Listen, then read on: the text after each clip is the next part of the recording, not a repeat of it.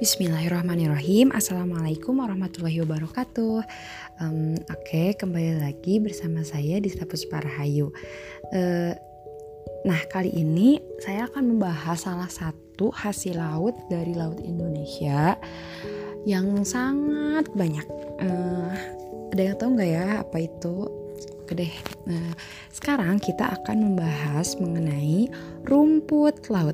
Nah, eh, sebelumnya bagaimana sih potensi rumput laut di Indonesia?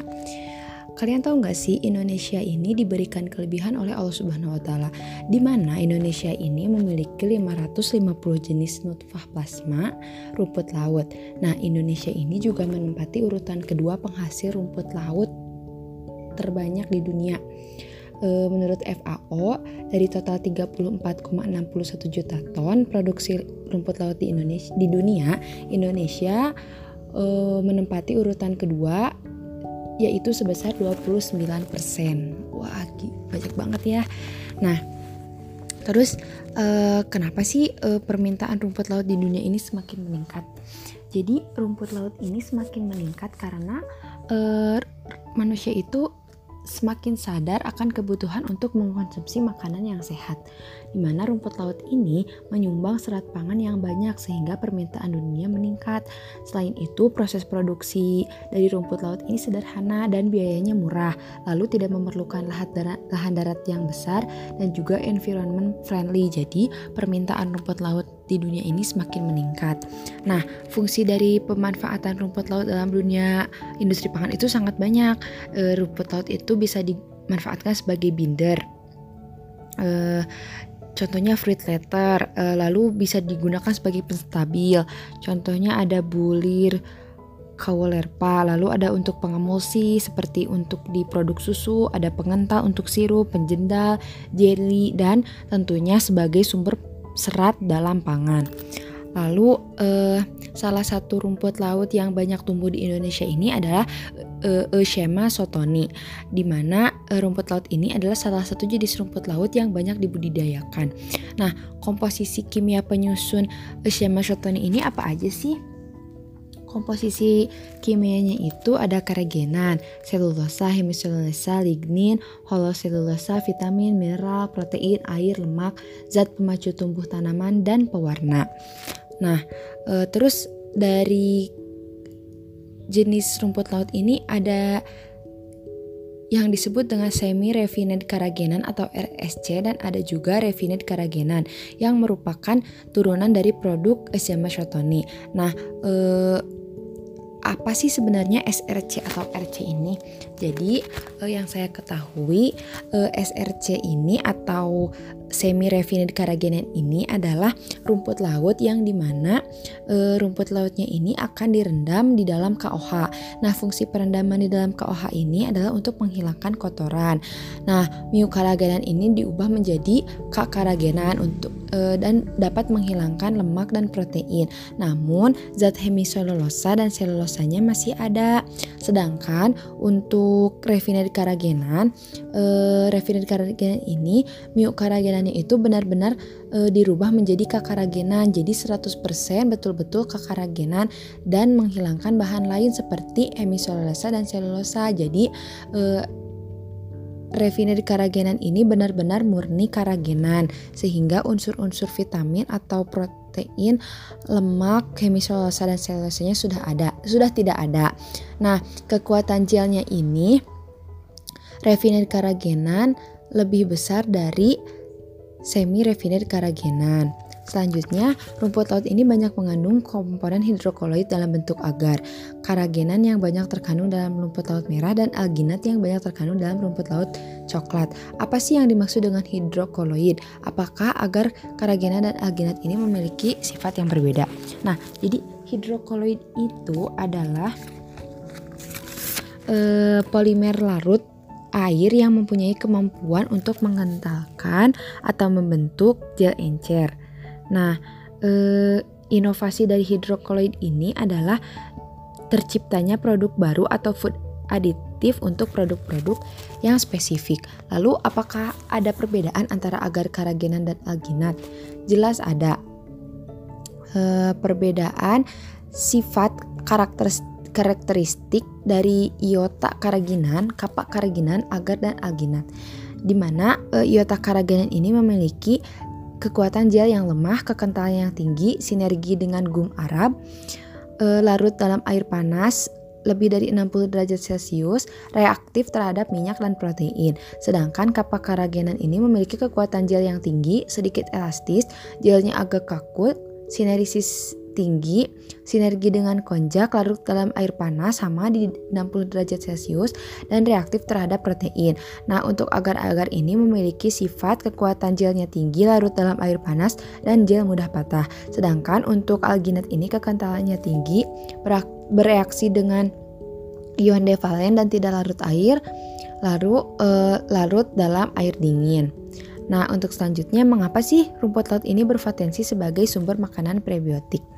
Rumput laut ini memiliki kandungan oligosakarida tinggi, yaitu G O S, di mana G O S ini bisa dijadikan sebagai prebiotik.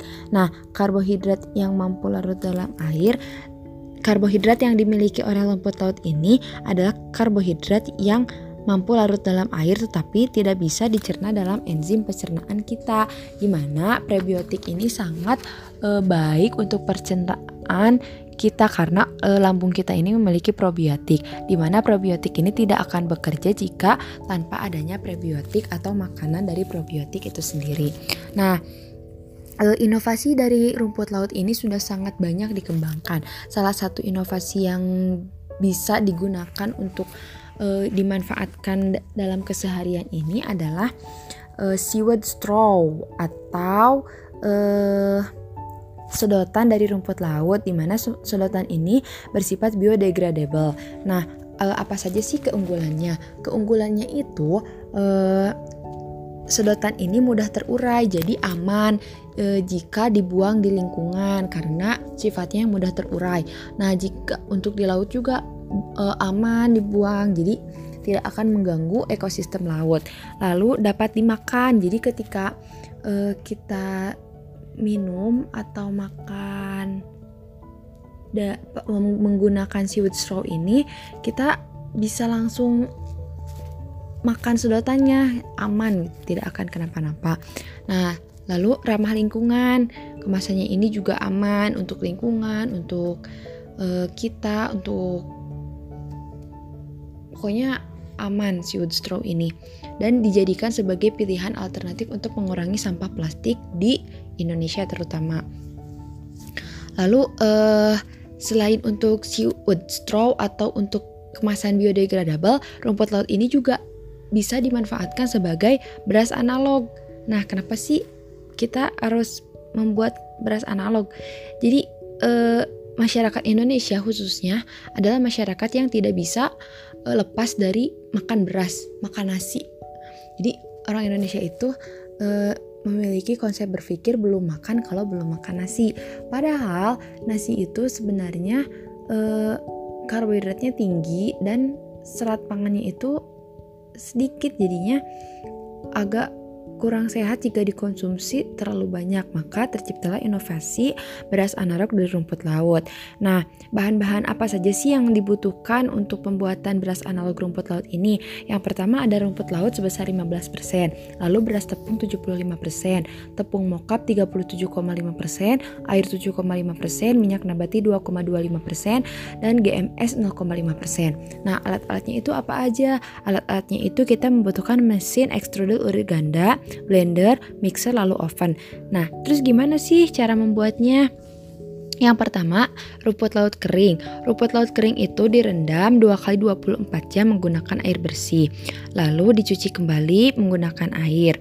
Setelah itu dihaluskan dengan blender. Nah, setelah dihaluskan, air, minyak nabati, dan G M S ini ditambahkan. Nantinya akan membentuk bubur rumput laut. Kemudian Uh, uh, untuk semakin homogen, kita mengaduknya menggunakan mixer. Nah, saat menggunakan mixer ini ditambahkan pula tepung beras, tepung mokaf, lalu sedikit air agar larutannya semakin menyatu. Nah, setelah menjadi adonan, uh, nyalakan mesin extruder terlebih dahulu sampai suhu delapan puluh sampai sembilan puluh derajat Celcius. Lalu masukkan adonannya sedikit demi sedikit. Nah, nantinya akan keluar bulir-bulir yang menyerupai beras. Setelah bulir-bulir keluar dari mesin extruder, bulir-bulir dikeringkan dalam oven e, pada suhu enam puluh lima sampai tujuh puluh derajat Celcius selama tiga jam. Lalu e, e, beras analog siap untuk dikemas. Nah, beras analog ini e, memiliki setelah diuji rendemennya itu sebesar sembilan puluh satu koma dua satu persen. Desintes kabahnya satu koma lima satu miligram per mililiter, daya cerna patinya lima belas koma sembilan sembilan persen, kadar airnya delapan koma enam delapan persen, kadar abunya satu koma tiga sembilan persen, kadar proteinnya delapan koma tiga sembilan persen, kadar lemak satu koma tiga delapan persen, kadar karbohidrat delapan puluh koma satu enam persen, dan serat pangannya delapan koma satu delapan persen.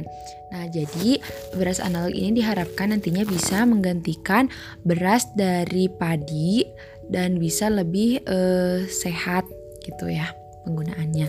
Lalu eh, setiap pengolahan itu kan tentunya ada limbah. Sebenarnya bukan ke limbah sih kalau dari eh, rumput laut itu, tapi lebih dikenal cairan-cairan yang eh, apa ya kayak mengandung hormon itu, tapi tat, eh, tidak bisa digunakan untuk dikonsumsi. Nah, ada nih eh, agar pengolahan rumput laut ini zero waste, ampas dari rumput laut ini atau biasa kita sebut sap liquid biasa digunakan sebagai biostimulan. Nah, biostimulan ini adalah zat pemacu tumbuh di mana cairan yang ada di dalam rumput laut mengandung Z P T seperti auksin, giberelin, sitokinin, kinetin, dan sitokinin zeatin yang merupakan sekumpulan senyawa organik non-hara yang aktif dalam jumlah kecil. Nah, e, cairan ini akan mendorong, menghambat, atau secara kualitatif mengubah pertumbuhan dan perkembangan tanaman. Ehm...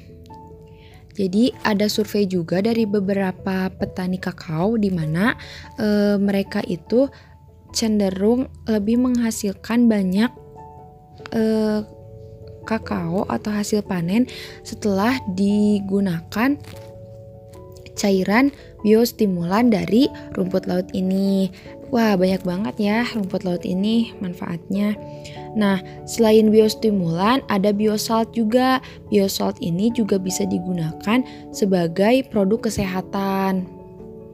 Jadi, banyak banget ya manfaat dari rumput laut ini. Ada yang digunakan untuk produk pangan, ada yang digunakan untuk produk non-pangan. Hmm, mungkin cukup sekian dulu informasi yang bisa saya sampaikan. Terima kasih, eh, mohon maaf atas segala kekurangan dan kesalahannya. Wassalamualaikum warahmatullahi wabarakatuh. Sampai jumpa di podcast yang lain.